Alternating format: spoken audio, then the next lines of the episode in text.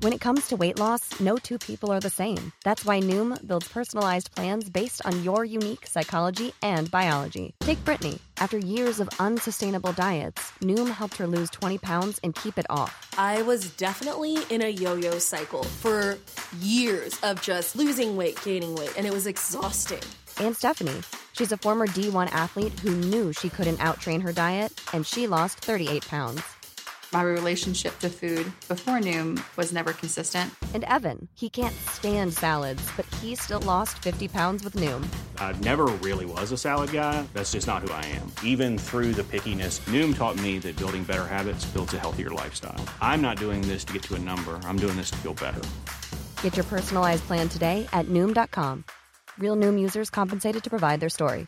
In four weeks, the typical Noom user can expect to lose one to two pounds per week. Individual results may vary. The Slate Political Gabfest is brought to you by The Great Courses, engaging video and audio lectures taught by top professors. Courses like Customs of the World, using cultural intelligence to adapt wherever you are. Get 80% off the original price for a limited time when you visit thegreatcourses.com slash gabfest and by Stamps.com. Buy and print official U.S. postage using your own computer and printer, and have your postal carrier pick up the packages. Sign up for a no risk trial and get up to $55 in free postage when you visit Stamps.com and use the promo code GABFEST.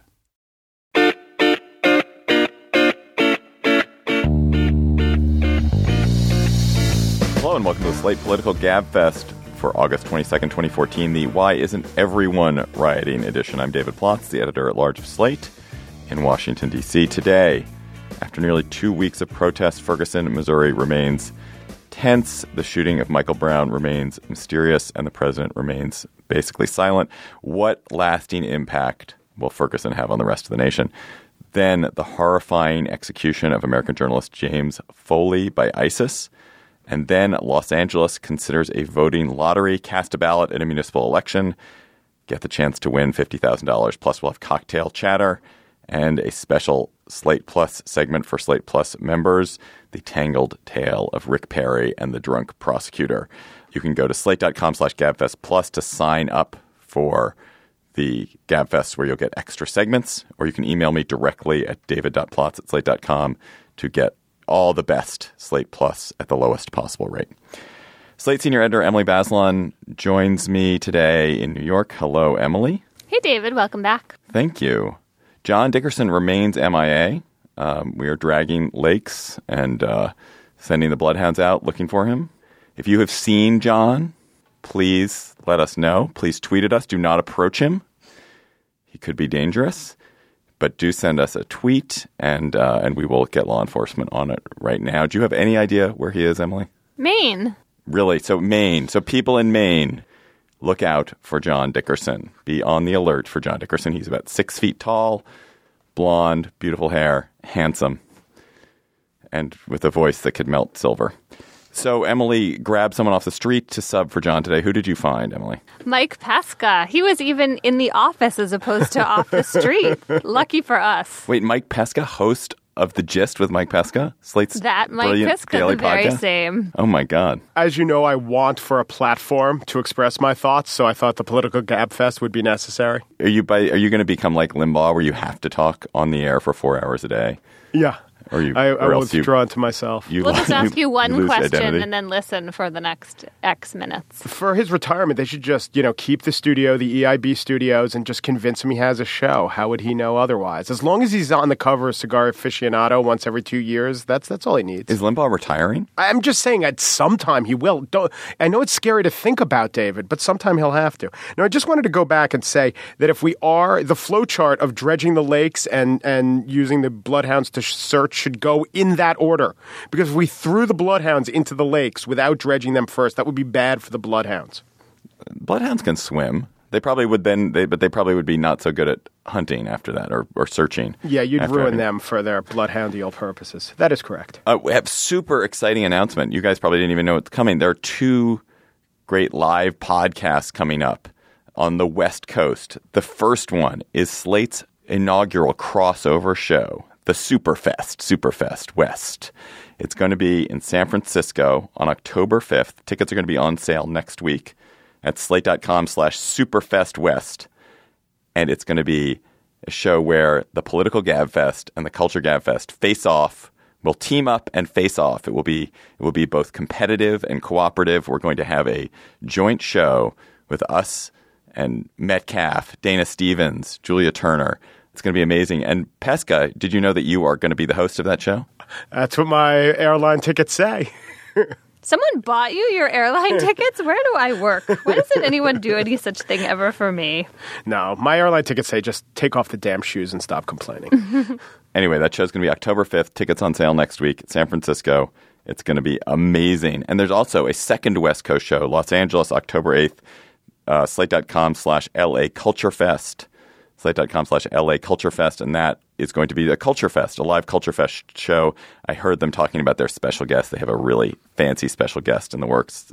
If that person comes through, it would be amazing. You should come to both, drive up and down the California coast, and come to see both shows. Ferguson, Missouri remains at the center of national attention this week. The nightly protests that have dominated the news have simmered down quite a bit. Eric Holder, the Attorney General, has traveled to St. Louis to talk about the crisis there. There has been much discussion, but no real news about whether prosecutors are going to charge Darren Wilson, the police officer who allegedly shot and killed Michael Brown. I left for my largely off the grid vacation on August 9th when Brown was shot and returned on August 20th as things simmered down. So I have missed most most of this national convulsion. So I'm going to need you guys to explain it for me. So Emily, just on the legal question, what are the issues or what are the steps that we need to think about before Wilson is or is not charged? What needs to happen? The prosecutor uh, has decided that he's going to take this case to a grand jury and try to get them to bring an indictment. And the issue is whether Officer Wilson used excessive force and whether this was an unjustified homicide or a justified one. And that will turn on the very minute by minute specifics of what happened when the police stopped Michael Brown and his friend Dorian Johnson and what witnesses reported, what the forensic evidence shows, how the cops' stories about the incident hold up. It's all very much going to turn on the precise circumstance of these multiple shootings and what Wilson and Brown were each doing as these awful, lethal minutes unfolded. And as a betting woman, do you have any sense about how strong this case might or may not be? Or do we just not know enough yet? I think it's hard to tell. I mean, if you go by some of the witness accounts, it seems like this was an unjustified homicide. In particular, Dorian Johnson makes it sound like Brown was standing there with his hands up when the last shot was fired. I'm not sure we know whether that last shot was the one that killed him. We know that he could have survived all but the shot to his head. But that account, which was the account that initially, you know, zoomed through the media and the internet, makes Wilson sound at fault. However, there are other witnesses who say they witnessed some kind of tussle at the side of this patrol car. The cop says that Brown hit him in the face. He was treated at the hospital. And then there are witnesses who say that in when the last shot was fired, when Brown was outside the car, that maybe he was he was moving toward Wilson and maybe his hands weren't up in the air. And so Wilson has to, in order to, to have justified lethal force, Wilson has to have been fearing for his own life or the, trying to prevent the deaths or you know bodily harm of others. And so this question of what Brown was doing, how far away he was, how menacing or not his posture toward Wilson was at that moment, that seems like the the crucial question. And complicating this is who the prosecuting attorney is. Yes. This guy, uh, McCulloch, Robert McCulloch, whose father was a St. Louis cop who was killed in the line of duty by actually an African American assailant. And uh, his mother worked with uh, the police for years and years. But he's been the prosecuting attorney there for a long time, has been elected by the people, I think since the 90s. He also criticized Jay Nixon. So he's already stepped into this. The governor. Criticized the governor for essentially trying to tamp down some tensions. It seems like the kind of case to me You tell me, Emily. But it seems like the kind of case to me that if there wasn't attention based on it, I could see that it would be viewed as a, you know, what they call a good shooting, a justified shooting, because so few shootings are viewed as unjustified, actually, especially in uh, those jurisdictions. A good shooting viewed as a good shooting by the cops, you mean, and by the law enforcement? Yeah, I would think, I don't know if an indictment would be returned, but it is so very rare to have a murder or a similar charge against a policeman who says, you know, I, I feared for myself. There was a tussle. He came at me. I mean, those set of facts alone, I sensed he was reaching for a gun. Those set of facts alone are usually enough to get a cop off on a murder charge. Yeah, but maybe that isn't what should be the case. I mean, we do defer to police in these circumstances and essentially give them the benefit of the doubt, but the circumstances of this case really are putting a spotlight on whether we should be. And I know this is these cases are different incidents, but it is not helpful to your argument, not that you're making it necessarily, but to the good shooting idea that the man who was killed in North St. Louis this week, his shooting, the police gave an account of that made it sound like a justified homicide. When you watch the video shot by a guy who was standing there on the street, I don't know about you, I didn't think it was justified at all. I was horrified. It sounded it seemed like someone the man who was shot someone who is either mentally ill or on drugs in like a split second. It takes the, the cops 15 seconds to open fire in this barrage of bullets from when they show up on the scene. And what this guy did was, you know, shoplift a couple of cans of soda and some other stuff from a store and then put the sodas down on the street in front of him. He's like kind of pacing in this weird way, but not, he's not menacing any passersby. It's, it's really upsetting. And, you know, the Brown shooting has its whole own set of circumstances, but I really question why McCulloch is so insistent that he's trying to. I mean, it's almost like a movie what's happening with him, right? He's like, a super popular prosecutor. Why should he step aside? It's a huge case. Well, except he has the family history you just outlined. He's refused to prosecute cops in other shootings of unarmed black people. And the whole black community, essentially, in this part of the country is saying, please, we don't trust this guy. The only people sticking up for him, as far as I can hear so far, are white people like Senator Claire McCaskill. And so you just feel like if this shooting was justified and there is no indictment and it's McCulloch at the center of it, it's not going to matter what the facts are because people are not going to trust it. Well, but doesn't it disturb you that there's the same urging towards prosecution? What if he is indicted? What if there is a charge brought? Can we trust that? There's been Well- a, there's been this public fury that has been a, an enormous pressure to indict this this cop. Yeah, I mean, so these kinds of moments make me incredibly nervous because it's as if the whole weight of racial history and injustice in America is coming down to whether this officer goes to prison or not and, and is tried and found guilty. Like all of that. And maybe the facts of this case don't actually bear that weight.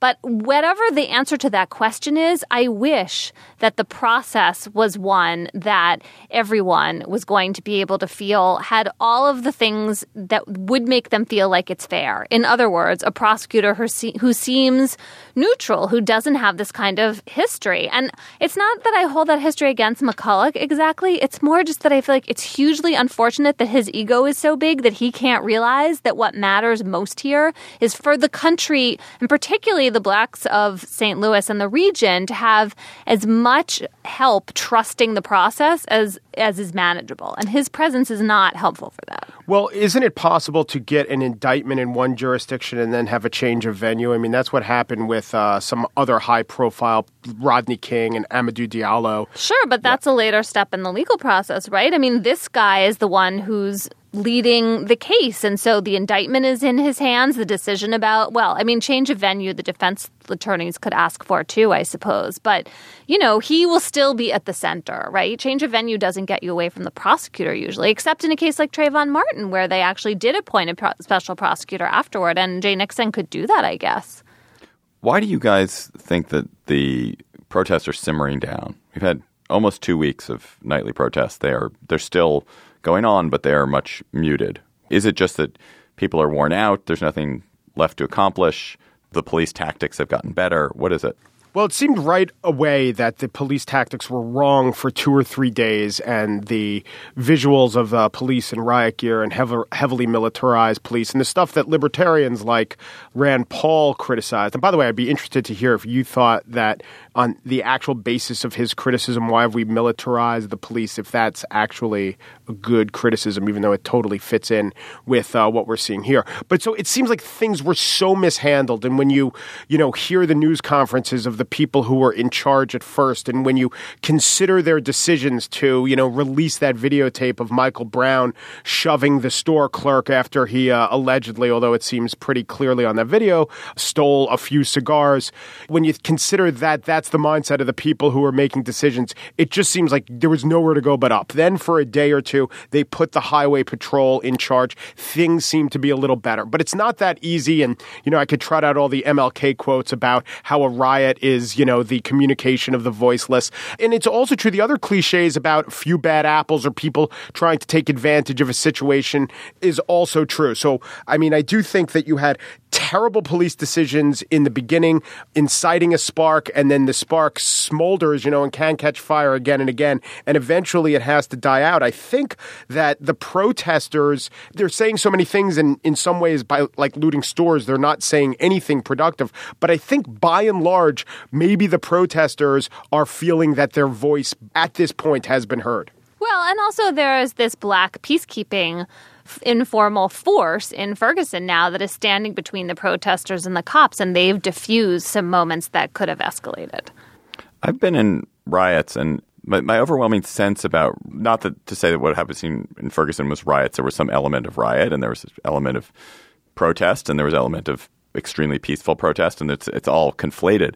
But it's really fun. Like protesting is fun it's something that genuinely gives you a sense of power in the moment that you're doing it. And, and right. I, well, the crowd has this intense energy, Yeah. right? Is that what you mean? yeah, and, and actually, what what has struck me again, being totally out of this and, and kind of coming back to it late, is what's most surprising to me about what's happening in Ferguson is how little this is happening in America these days. You have a situation where there's inequality is at record levels. There's tremendous poverty. You have portions of cities that are just in terrible shape at the same time other other people are getting rich and rich and rich and I've always wondered why is it that we have a very pacific kind of culture the best answer I could think of actually was that the technology, the tactics of control have gotten better than the tactics of protest. That's easier to stifle protests and discourage protests and control protests than it is to protest. And that's why we have had so little protesting of the sort that we're seeing in Ferguson. Because it certainly seems like people ought to be angry enough to be in the streets more than they have been. I mean, you're leaving out Occupy, right? Which is the most protest filled political movement we've had in a while. And I think protesting over the long term is really hard. Protesting is sort of a response to crisis. It has urgency and a sense of emergency behind it. But when you get into the marathon of day after day, that's tough to maintain. People have jobs, people have other things to do. It you know, it's I think it's hard to keep it going. I kind of disagree with the premise. I think that uh, there, well, there are a number of reasons. The bread and circuses argument, the uh, use the media as a distraction, consistent form of oppression that leads to hopelessness. But you know, I live near the UN, and there's a protest out there every day. And I think about France, and I know that in our Constitution we have a right to assembly, but that right's not so often accommodated. So when police in the United States actively try to not allow for protests, then I think the uh, consequences you're not going to get that many protests. The funny thing about protests, Wait, that's what you're agreeing with me, though. The police No, are he's act- saying the reasons for it are different from the reasons you're giving. I think. Yes, that's right. I think that people don't protest because they feel that it won't get them anywhere. But I've done a little research about this, and I think, you know, one of the smartest things that I've read about the Vietnam War is that the protests, I guess, in the popular imagination, this is uh, John Mueller at, at Ohio State wrote a book turning on its head the idea that protests stopped the war or even had any effect on the war. The war seemed to be correlate or popularity with the war seemed to entirely correlate with death toll. And all protests did was allow for a venting of frustration. But that's fine. That's legitimate. I just don't think that people think that that's the most efficient way to vent their frustration. I mean, it's really onerous, especially in this world where you could tweet something or like something and feel pretty good about yourself and maybe the stakes don't seem that dire, or if they s- seem unbelievably dire, then what's even the point of that? You could retreat into, you know, some music of opposition, or, I mean, there are plenty forms of outlets. It seems like protesting is, you know, just about the least efficient way to go about it. But poverty has not been eased. We have tremendous racism. There's there's the sense of despair and hopelessness in poor parts of America is as profound as it's ever been. The opportunities for if you are poor and minority in urban America are no greater than they were 20 years ago. And yet in the 60s we had this gen, you know 50s and 60s we had a tremendous peaceful protest which led to then years of urban riots and urban protests and that carried forth until the early mid 70s and then we've basically been quiescent except for you know s- you know spasms like the Rodney King riots since then it's mysterious But if you're a poor, over policed kid from the inner city, what evidence do you have that a protest is the way to go about addressing that? I mean, the people that protest, I think, are more kind of middle class white people like the hippies and the Occupy Wall Street people. Also, the you know protests of the '60s were about changing a law, right? Really clear goal, injustice, incredibly clear. Plus, they were about local, crazy, horrible enforcement of that law. So you had an urgent need in the place where you were protesting. Then the '70s, you have the Vietnam War. That's its own kind of snowball. The kinds of problems you just outlined are enormous. They're also amorphous, and so unless there is a local expression of them or a local opportunity for people to express their feelings about it, it just doesn't happen as much. I also think, though, that you're making it sound like they never happen in, anymore in a way that's not true. It's just that they're not, first of all, you know, part of what happens is the media can sit, we can sit at our desks and just pull stuff off of Twitter as opposed to going out and talking to people on the street. And so social media protests and online petitions get a lot of attention and are this other vehicle. And it takes something that truly seems like a, a large number of people in a really galvanized way, like Ferguson, to kind of pull us out of our offices. All right, last question on this. There have been a spate. By spate, I mean I saw one guy on TV and then I read one op ed, but I bet there are more. There's been a spate of cops telling people you really need to behave yourself around cops. Like the best advice that I, as a cop, can give you today is when you're confronted by a police officer, be quiet, obedient, non confrontational. I want to know what you thought about this, David, because in our previous conversations, you have been more a defender of the police than I. I've locked myself into that corner, Emily. I know. Sorry. I'm, Well, I'm can in that squad car. I'm in the back of that squad car. Uh, very no, you're on the following outside. orders. You're calling the police on other people who are in the squad car. So, what did you think? I mean, did that seem like, yeah, realism to you? Well, I think it seemed like really smart advice, but of course, you know, people confronting the cops generally are confronting the cops because they're high, stupid, reckless, hopped up on something, hopped up on their own machismo, really angry, and so it's probably hard advice to follow. But it seems like really sensible advice. But I, is it useful for cops to be telling people this? Well, look, I mean, there are two ways to think about this. One is pre escalation, and one is after you think something unjust and wrong and misconduct has happened to you. You know, pre escalation, yes, be polite to the police in the way that you do with every government official or every per, like p- assume people are trying to do their job. I mean, and I also think there's, as I've talked before, there's reason to fear the police. So, I mean, I absolutely tell my kids to be incredibly deferential and try to model that for them. I mean, it's the only time I ever use the words sir and ma'am is when I'm talking to the police. All of that said, the notion that if something unfair happens to you, you can't speak up and you're just supposed to like put your hands out to be cuffed, get led away, and then later on try to do something about that.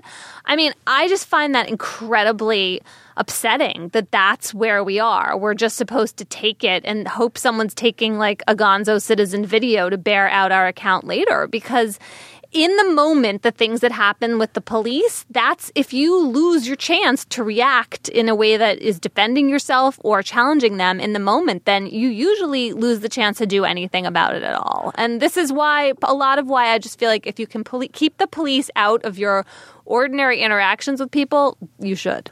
And and this whole thing is like uh, let's hear from this the privates and corporals about what to do when we come and uh, you know turn over your village. Well, what about the generals and the civilian commanders who dictate the strategy? I didn't actually know the situation in those inner ring suburbs around St. Louis, and that so many other cities are like this, where the representation is overwhelmingly white, even though the public is overwhelmingly black. And another thing that's come to light is just how much they use stops and um, police harassment as a way of raising money. I was reading in. Uh, and controlling people. yeah, but I was reading uh, in this from the Marginal Revolution blog.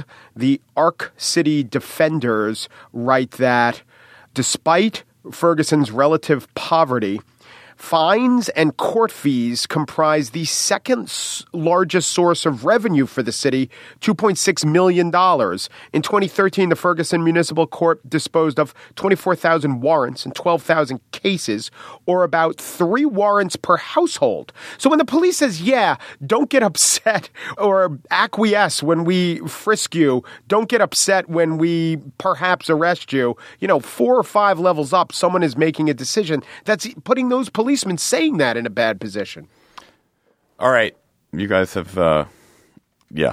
You better? You picked you a hard summer to defend every single move Every that law move that's- enforcement makes. We won't. We won't make you stand on that ground, David. Yeah, you and Patrick Lynch, the most full-throated defenders of police our society knows. He's the uh, he's the NYPD Fraternal Order of Police spokesman. Our first sponsor this week is The Great Courses. The desire to learn doesn't stop after college. That's the motivation behind The Great Courses, which offers engaging audio and video lectures taught by top professors and experts. No tests at the end. Learn what you want to learn. You're not being held to account. And one course that we want to recommend is Customs of the World, using cultural intelligence to adapt wherever you are. It's Professor Livermore who provides depth and insight into a wide range of cultural dynamics around the world, valuable tools that help you interact and behave personally and professionally in various cultural settings and avoid costly misunderstandings. I remember this sensation I had in Japan when I was working in Japan for a little while of just the constant sense that of doing it wrong. It would be nice to avoid doing it wrong. So if you get the great courses, course and customs of the world, you can get up to 80% off the original price on that course. And the great courses covers over 500 topics, history, science, photography, much more. And you can watch and listen at your convenience from anywhere with online downloads and streaming with the great courses apps or with DVDs and CDs. And again, there's no pressure of exams. And the special offer for Political Gabfest listeners, Customs of the World, at 80% off the original price, but the 80% savings is available only for a limited time, so don't wait. Go to thegreatcourses.com slash gabfest. That's thegreatcourses.com slash gabfest. American journalist James Foley was executed this week by the ISIS kidnappers who had been holding him for more than two years. Foley was decapitated by his captors in a gruesome video that ISIS circulated. It's uh, something I couldn't bring myself to watch and look at, although we'll talk about whether Mike and Emily did. His executioner, who seems to be British born based on his accent, or at least British raised, said Foley was being killed in retaliation for U.S. airstrikes. ISIS also threatened to murder another U.S. journalist it's holding hostage. So, did you guys watch this video or look at these photos? There's no, way I was going to. Yeah. I'm not squeamish. I just why? Who does it help to do that? Right. Emily, you, you too? Uh, yeah, I mean, I am squeamish, but I agree with Mike, and I also feel like I don't want to. I don't know if it's helping the people who did this to watch it, but it seems like it's buying into their the way they've framed the issue. I mean, look, you know, it also, I suppose, is important to witness the horror that they're perpetrating, but I they put it out there for us to watch. I don't want to give them that. Yeah, I'm pretty okay. I'm pretty clear that it is horrible. I don't need convincing. I'm not, you know, some arguer is going to say, you need to watch this to confront what they are. I know what ISIS is. I'm okay. They want me to watch it. I'm not going to watch it. So the most interesting part of this horror, I think, comes to the the big public policy question raised about whether to pay ransom. So Foley, there was a ransom demanded quietly, secretly by ISIS. The United States government and its uh, associated entities refused to pay it, refused to negotiate with him, with the captors. Whereas, as the New York Times reported brilliantly, hostages from European countries that have been held have been freed thanks to ransoms in the tens, even a hundred million dollars total paid by European nations. It's not clear to me whether it's paid by governments or private, but paid by European entities to Al Qaeda, basically. The funding Al Qaeda and Al Qaeda affiliates like ISIS, which is sort of a it's not exactly an Al Qaeda affiliate, but let's just say it is for the sake of this, are making money by taking hostages and holding them for ransom, but the U.S. will not pay ransom. So, should the U.S. have paid? Should the U.S. be paying to free its citizens who are held by these murderers? No. I mean, it feels incredibly harsh in the moment because someone was just killed in a terrible way because of this policy. But I I find it honestly morally abhorrent what the Europeans and these other countries are doing because they are feeding the kidnapping and also because they are funding these groups that are doing other terrible things. I mean, their payments are the main source of revenue. And it just seems like this incredibly dirty set of transactions and it saves a few lives, but at what cost? Well, what about private businesses? Should they be paying? Can't stop them from paying. Well, sure. I mean, it's a different question. I guess you could say that they have a different obligation to their employees than governments have to citizens. And so if they want to pay as a private matter, that's on them. The problems still stand, though. You're increasing the incentive to kidnap, and you're funding groups that go on to use your money for awful things that you just don't have to actually watch. But if private businesses pay, then it, the stance of governments won't matter. I mean, if kidnappers know that uh, the people they kidnap represent a cash cow from someone, they're not going to be dissuaded because, you know, 30, 20, 35% of the potentially kidnapped won't have uh, people behind them who will pay. Right. Mike, do you guys remember from the time story? I don't remember. Is the are the European ransoms being paid by government or by? Yeah, a lot of the money comes from governments. They get laundered through, you know, it's like a pretend humanitarian payment Right. that goes to some middleman. But yes, they're but the source is not a the corporation. government. The source is government. Th- I mean, I think both are happening, but I think there are certainly governments that are paying. Yes. And private companies like media companies have insurance, and sometimes their insurance pays. I've talked to David Rohde about this, who was uh, the when he worked for the New York Times. He was kidnapped. He was in Afghanistan, and you know, he doesn't even come out by saying we should or we shouldn't. But the most important thing is that consistency and also let's do away with the fiction that we don't negotiate with terrorists that does that does nobody any good. Of course we do and of course we should and we should try not only to negotiate but do what we did which is you know try to extract this guy. I mean it's a tough conundrum. I also would say that isis would definitely have engaged in kidnapping even if they didn't want any cash reward and in fact they didn't accept any cash reward because it entirely fits in with what they want to do. And what isis wants to do is to terrorize the united states to send a message you know, this is one of ISIS's worst weeks in the last months because they were bombed away from the dam and they've been losing ground in uh, Syria. So that's why they uh, did the action and released the video now to try but to they're reestablish unusual themselves. in this way, right? I mean, this is part of why they got kicked out of Al Qaeda was that they have these brutal killings. They're that- unusual, yeah, but they're unusually successful. Yeah. Well, but I I a think that's problem. but that's a short term success, Mike. I don't think in five years we're going to be talking about ISIS as being this this tremendous entity. I mean, for one thing, it's very hard when you're when you're a terrorist organization. It's very hard to hold territory because people don't like you. They don't want to deal with you, and they want to military get rid. It's hard to terrorize a population consistently over a significant period of time. The Taliban did it for a couple of years in Afghanistan, but weren't really able to hold to hold that kind of line for a very long time.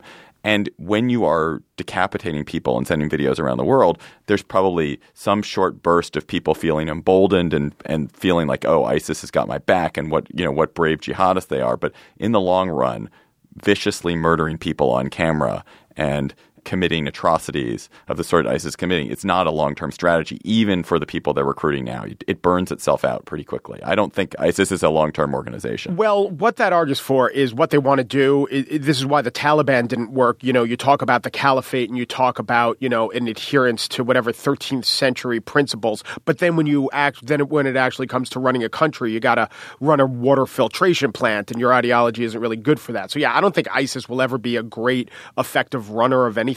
But if there is such a thing as sustainable long-term terrorist organizations, Hezbollah, Hamas, we see it, right? I think ISIS is totally positioned to be that because they're the richest terrorist organization the world has ever known, because they have more military success on the battlefield than Al Qaeda ever did, and even than the than Hamas did, and Hezbollah, you know, in a smaller theater did all right, but what they're, what ISIS is doing with Syria, Turkey, and um, and now Iraq is is tremendous, and it's sticky, and their media outreach is unprecedented. They're unprecedentedly sophisticated. All these groups have radio stations and engage in propaganda, but they're so good at it. So. I think they'll be around. I don't know what they'll be doing. I talked to a couple experts yesterday. I said, "Are they going to be, you know, bombing Kansas City in a year?"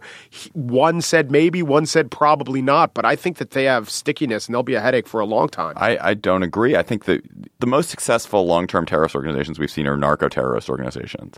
They- Because why? because They're they have huge amounts of money. revenue. They have tons of money. And But they, that- but then and they, that's and they their occupy- goal is they're- also they- achievable. But it's a different niche, right? I mean, these terrorist groups we're talking about, they are appealing to people who are super religious, super fundamentalist, and desperate and angry. And in that niche, I mean, ISIS is now winning the, you know, awful badass award. Yes, they're winning it for the moment. But you know what? There are certainly some number of young, angry young men in the world, angry young Muslim men in the world who want to go and fight and oppose uh, the U.S. and oppose the, the Shiites, oppose whoever it is is oppressing you. But you can't sit around and commit atrocities against people and be horrible to people over a consistent period of time and, and maintain your recruitment especially when you are going to be getting battered. They, these guys are in the, the the sights of every single other entity in this world. Basically, the Syrian government doesn't like them. The Iranian government doesn't like them. The Iraqi government, such as it, doesn't like them. The United States doesn't like them. The Russians don't really like them. The Turks don't like them. These are not anybody's friends, and Well, so we'll they are going to be getting the crap beaten out of them left and right. I don't see how they how they maintain, especially if they're mostly foreign fighters. Like they have no, they will not have a natural like base. The Taliban at least have a natural geographic base in Afghanistan where these are they are fighters who come from these places, they come from these villages, and they can stay there. Most if these are foreign fighters being recruited out of London, they're going to be living in Iraq for the rest of their life. Not really. Right. So the Taliban was what I was thinking of, and you're right, their natural base. But the Taliban is a decades on. I mean, going back to the Mujahideen, decades on, ongoing organization, and you know, compared to Al Qaeda, I don't see why they can't be as potent as Al Qaeda. They have more advantages than Al Qaeda ever had, except surprise. All right, we're going to come back in five years and you guys can finish this discussion. Maybe ISIS will turn into something else, but the the amount of money that they have and you know the passion that's fueling them will somehow be existent in the world and still be a headache for you know people who don't believe in shooting anyone who's smiling. Well, the passion of angry young men is a very powerful force, and it's been harnessed. The Taliban harnessed it. The the, the Mujahideen harnessed it in, in Afghanistan 25 years ago. Al Qaeda harnessed it. You know, the fighters in Chechnya harnessed it. It's hard to maintain that. Young men are not very good at organizing things. They're not very good at committing, staying part of things over a significant period of time. They want to have sex. They want to get married. Ultimately, they want to settle down. It like just is not a sustainable model for a long term operation. I just Right, you try to hold out the flame for the next generation to come along, right? I mean, you're arguing that won't happen. I don't see how we can settle this. So, so what should the U.S. be doing about ISIS? Let's wrap with that. I think bombing them when they're out in the field turned out to have been a good strategy. I think that ultimately they have to let Iraq settle it for themselves. So, and this is why it's good that Maliki is out. You know, this is the Iraqis, or at least that faction of Iraqis that's been ruling the country's problem. And if they don't solve their own problem by beating back the fighters, then, you know, I'm not going to say they don't deserve to have a country, but there's no basis to say, yes, that's what Iraq should be a country that can't defend itself, a country that, you know, can't turn away these, you know, totally radical Sunnis who don't have any real appeal besides anger. So, yeah, I think that it is another one of these world headaches. And so far, we're doing as best we can. Should we be pushing the Europeans to stop paying these ransoms?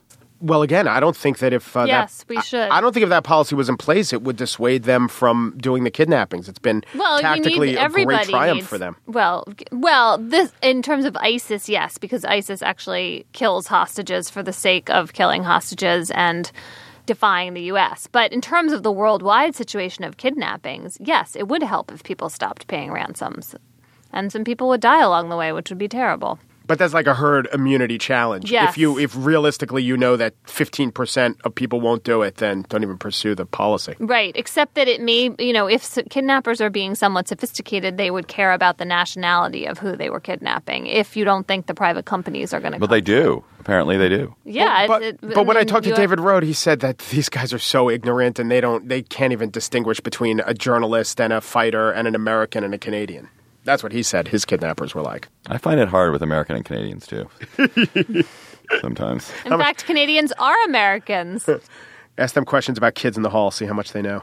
Let's hear from our second sponsor. The Gabfest is brought to you this week by Stamps.com. It's summer. You want to have as much free time as possible in these waning days of summer, so don't let going to the post office cut into that free time. Use Stamps.com instead. With Stamps.com, you can print postage right from your desk. You won't have to go to the post office, find parking, and wait your turn there. Stamps.com turns your PC or Mac into your own personal post office. You can buy and print official U.S. postage using your computer and printer. You can print everything from stamps to shipping labels whenever you need it. Then you just hand it to your mail carrier. Stamps.com is convenient and easy to use, and you will never waste time going to the post office again. Right now, use our promo code GABFEST for the special offer, no risk trial, and a $110 bonus offer, which includes a digital scale and up to $55 in free postage.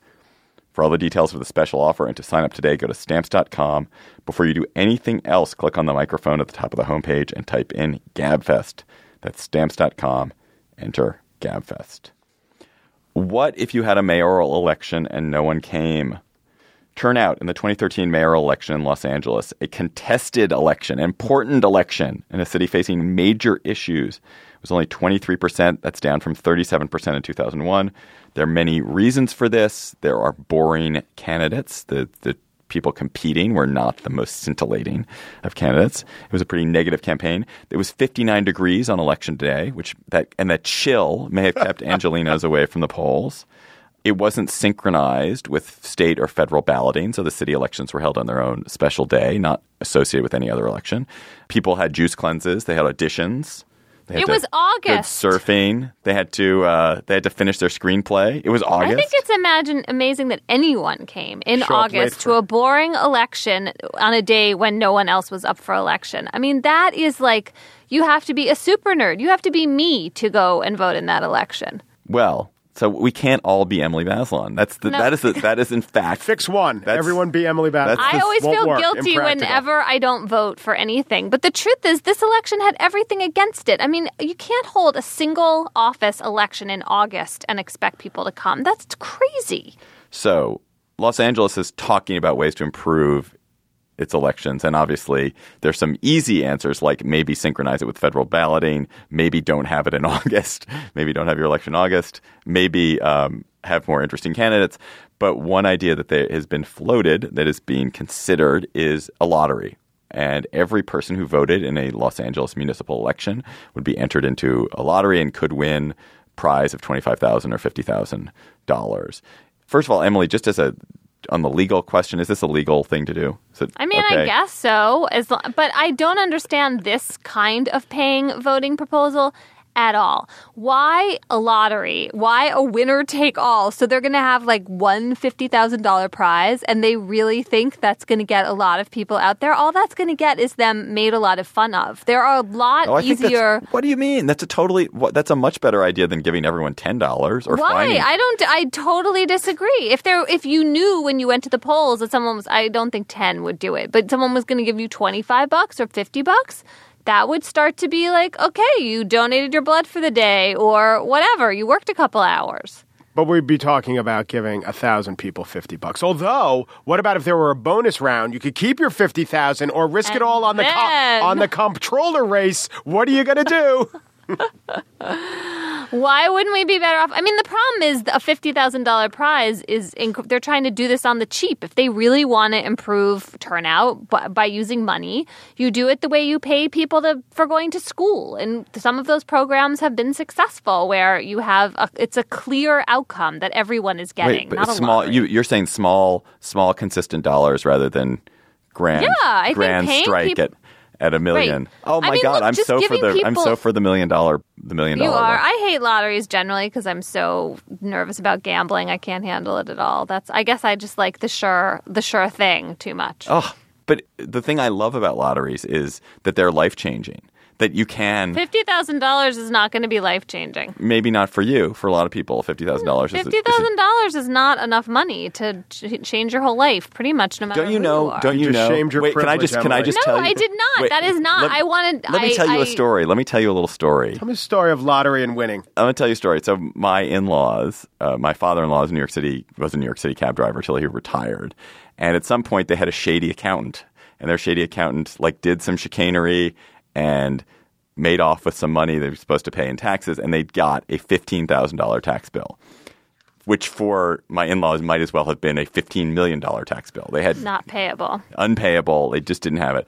That week, my father-in-law plays the lottery and wins fifteen thousand dollars. Crazy. I think you're probably right. The fifty thousand dollars is a little bit on the cheap, but if it were a hundred, a million, it seems like a Yeah, it's a an great amount use to of go for. municipal resources. So I thought this was a silly idea because people should vote. Damn it! But I was thinking Oh about. come on, that that is That's like, your argument, your Mike? Spinach No. is That's going to really get you impressive. to higher turnout, Mike Pesca. Well, some terrible mayors might also do the trick. Uh, so I was thinking about this Hawaii primary where the incumbent governor Abercrombie was voted out of office by just this gigantic, enormous percent. It totally surprised people. But it was also the primary was also on, held on the day that like the only hurricane in the history of Hawaii was supposed to hit. So I was convinced it does appall me that in America some of our retrograde voting rules just I, I can't believe them. Like almost every state rights argument I think is just from 1871, and I don't understand. I mean, I do understand it's inertia and it is because powerful people want to keep it that way, but I don't understand single day primaries. So I started looking at the research, and it turns out that all the goo goo, all the good government reformer ideas about you know voter registration or or Early voting. yeah early voting rolling voting three weekends of voting all that stuff Have the day off for voting. yeah does actually not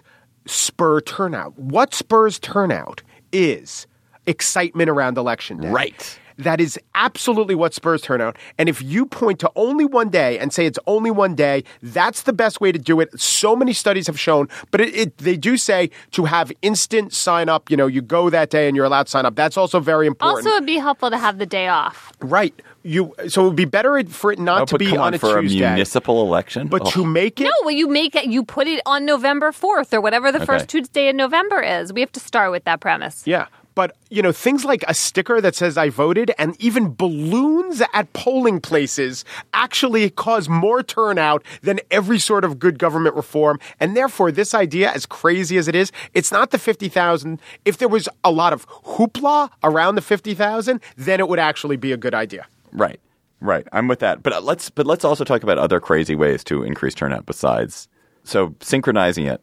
That's a boring way to increase turnout. That's not crazy. Why That's can't you vote on your phone? Why can't you do that? Why wouldn't that be a perfectly legitimate form They, of voting? how do you? They know it's you using your phone and not someone else. They'd have to have. I mean, I guess if First you of all, can we also we posit that, that that we have a Republican Party that would go for any of this, which it clearly won't. But let's just yeah, live, and live in we're the fantasy. imagining. Yeah. Yeah, you pay for things on your phone. You do you do you verify your identity on your phone all the time, and it would be you would You'd have to attach it to a credit card. you'd have to you'd have to attach it to we do that. something. You'd have to attach it to your national voter ID. Yeah, as and you long could- as you did that. could well, there vote is no national phone. voter ID. Yeah, but That's you could another create missing one. piece That of would the be a good puzzle. one. But yeah, sure, national voter ID, vote by phone. I like it. Another one. Why can't why can you only vote at polling places? Yeah. Why can't you Well, vote at like you restaurants? vote on your phone, Why can't would take- McDonald's be a Oh, voting I see. place? Right, that's a good question. I guess that McDonald's might not want to turn over half their premises to the government to set up booths. It wouldn't, you know, it wouldn't have to be big. It would just be like you're you buy, you know, you're standing, you're waiting for your fries. It's Well- like one one foot right, there. but the you just- more places, the more organization, the more logistics. Right. Right. Well, a McDonald's would probably have a lot of people coming in anyway. But if you allowed voting at like a Radio Shack or an Arby's or some place that doesn't get customers, no one exactly. there anyway. But you know, I mean, in all fairness, David, voting is like a election day. Logistics are a huge nightmare. All of a sudden, something has to happen just on one day that has to be done exactly right with much care, mostly by volunteers. It's a mess. No wonder they don't also want it to have to deal with McDonald's. And there are also countries with single day elections like Indonesia that proportionally have a much higher turnout than the United States. It's because the stakes are so high. And, you know, the people of Los Angeles, like if they voted for Garcetti or who came in second, I don't even know. Or something? Yeah, I think right. I said that wrong, That's but right. it had, was a bad name. Yeah, Greuel and Garcetti. I mean, would their lives be that much different? Sorry, Eric Garcetti. Maybe not. So, uh, so Pesca solution is just one exciting election day with lots of balloons. Hoopla. And Emily's solution is uh, let's all vote only on there will be one election day. It will be in November. And we have the day off, and I'd be fine have the day with 50 bucks, 25 bucks. I'd enjoy that. I do like the stickers. I, having now just seen a couple of dystopian, um, I saw the the Giver and I saw Divergent. Yeah. i- recently, and they both have this this thing where they have big ceremonies in huge amphitheaters where everything happens in an amphitheater and all the citizenry gathers in an amphitheater. I'd like to have an amphitheater where we could gather and do things. That would be fun. Could we do that? Do you guys have a big amphitheater? No. Would Wendy Greuel be forced to fight uh, for to the death if with Eric Garcetti? Possibly. Then I think everyone would come. Possibly. Possibly.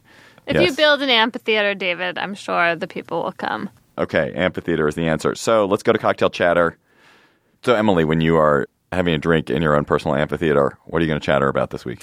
I was watching the Little League World Series final this week with my boys because they were really intrigued by Mo'ne Davis. And I was interested that as boys, they were so curious and intrigued by her. And I think it's partly that she is such a cool customer. I mean, she really has like the perfect under pressure athlete demeanor, which they were really struck by when she was up at bat in the late innings and drew a walk. But then I had this whole tortured set of debates with myself about why it's a girl playing a boys' sport that is appealing to them and to us, and whether in some ways there's something deflating about all of this. And Amanda Hess wrote a really good blog post kind of trying to think through some of these issues in Slate, which I recommend. She also takes to task Sports Illustrated, which has made a big deal out of a hoopla of Mo'ne Davis, but almost never puts other girls or women on their cover and sending the message again that girls and women have to play men's sports before anybody cares about them.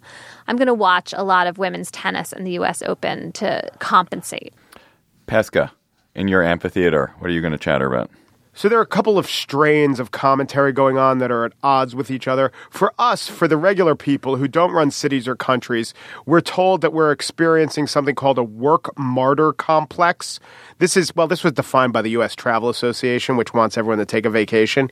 But they have a report called Overwhelmed America Why We Don't Use Our Earned Leave. They want people to take leave. And they say that 40% say they won't take vacations because they worry about returning to a mountain of work. And 35% say no one else can do their job. And so the general idea behind this is what a, you know, ridiculous canard that is. And don't be a work martyr and get over yourself. And yet, when it comes to the president or when it comes to the mayor of my city, New York City, I don't know, the commentary, it seems to think this is true. So, yes, it is a horrible thing that uh, Eric Garner is uh, choked to death on Staten Island and Mayor de Blasio happened to be in Italy at the time. I can't tell you how many calls there were. Well, he needs to come back for, from Italy. Why? Is Eric Garner going to come back to life if you do that? I mean, this is 2014. You could certainly monitor the situation. And if protests or something had gotten out of hand, then he certainly could have come back. The same with President Obama being on Martha's Vineyard. And then, oh my God, he gave a speech about what was going on in Ferguson, which wasn't well received. And then he went and played golf. I mean, you could do anything in the world, but if you just juxtapose golf with anything serious, you get slammed. It was true of Bush, it's true of Obama, and it's just not fair. Again, it's 2014. The president, no president is going to be jetting into an actual riot zone anyway. So there's nothing that he could see from Washington that he can't see from Martha's Vineyard. A lot of this is political opportunism. But I do think a lot of people are saying to themselves, I can't believe he went and played golf after he gave this speech. And I was thinking, so what is the what is the activity? What is the way he could let off steam that wouldn't have the same cultural associations as golfing? And I came up with powerlifting. If he went to the gym and just squatted 430 pounds after giving the speech, I guess people would say, well, I guess that's all right. Would they show footage of that? Would they show footage of him, Him grunting, the veins popping out of his forehead. Did they show footage of him golfing? I don't, I've never understood why it was that golfing is the one presidential activity that there are always photographs of. They never show the president doing other things. They don't show him like like on the elliptical. they did. Remember, they got that footage from him working out in the gym. It was a huge cause celeb. Who was the Who was the guy from the State Department who was a power lifter? Oh, what was his name? He looked like a power lifter. He was like assistant Oh, secretary. Richard State. Armitage. Yes, Richard Armitage. I just Armitage. guessed because he had that shaved head. That's right. He was an actual power. Powerlifting is a weird thing. It's one of the few things that actually means you're really healthy and powerful, and let, yet you look, you just take the shape of an actual ball of marble, like a or a cannonball. You don't look that healthy, but it actually is healthy until your knees actually explode. Are you a powerlifter, Mike? I'd like to be, but I'm not. No, I'm not good enough. Huh. Also, you got to grunt a lot and own a belt. You're a power. that You're a power part. talker. You could grunt. Yeah, seriously. You're the you're the Richard Armitage of of uh, daily podcasts. so my chatter is because I was on vacation. I was doing some the usual uh, random reading, and one thing I read. Well, first of all, I read a novel, the new Joshua Ferris novel, where some of the main characters are named Plotz, and that was exciting. But we're not going to talk about that. I emailed him, and he said he did not name them after my family.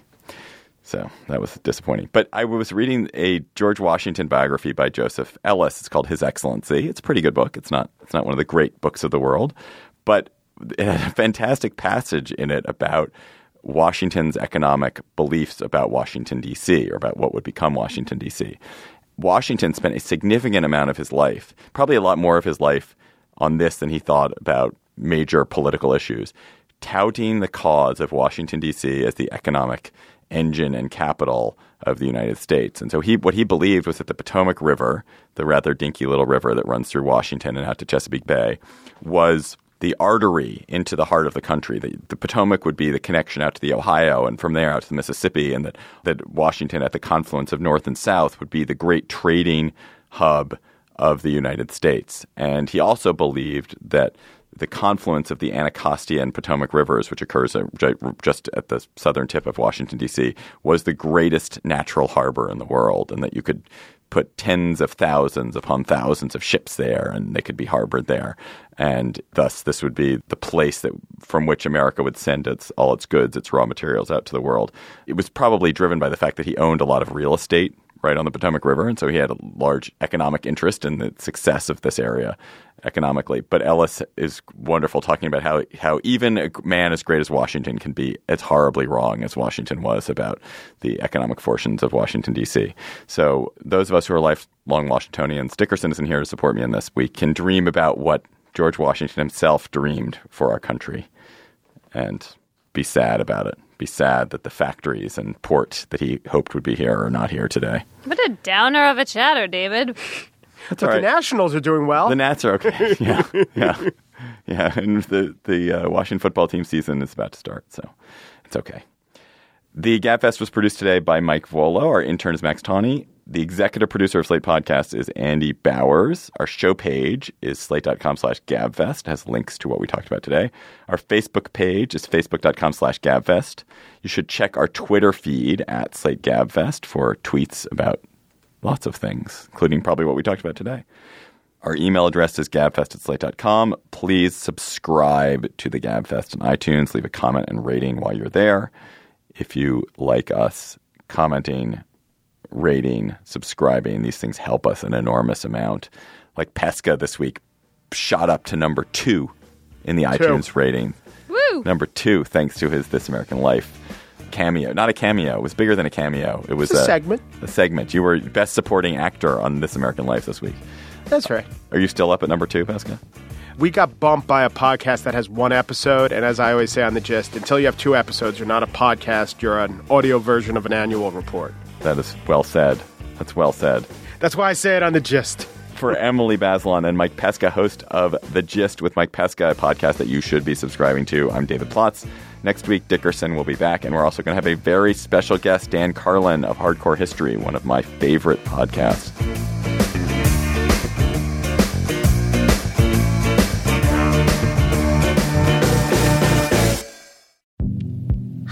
This is Dahlia Lithwick, host of Slate's legal podcast, Amicus. If you're listening to this show, you might be interested in Amicus's live show that we're hosting in Washington, D.C. on Tuesday, May the 14th. My colleague, Mark Joseph Stern, and I will be talking to some amazing guests, including Sherrilyn Ifill and a sitting state Supreme Court justice. all about how originalism, a relatively recently invented way of interpreting the Constitution, has taken over the Supreme Court and radically reshaped the law. It's been doctrinal rocket fuel for the conservative legal movement and facilitated the rolling back of abortion rights, the expansion of gun rights, and the obliteration of the separation of church and state. And as another wildly consequential Supreme Court term careers to its end, the court's originalists are on a tear. But there's something you can do about it, and we hope you'll join us in DC on May 14th to explore the possible pathways out of the current situation. Go to slate.com slash amicus live for tickets.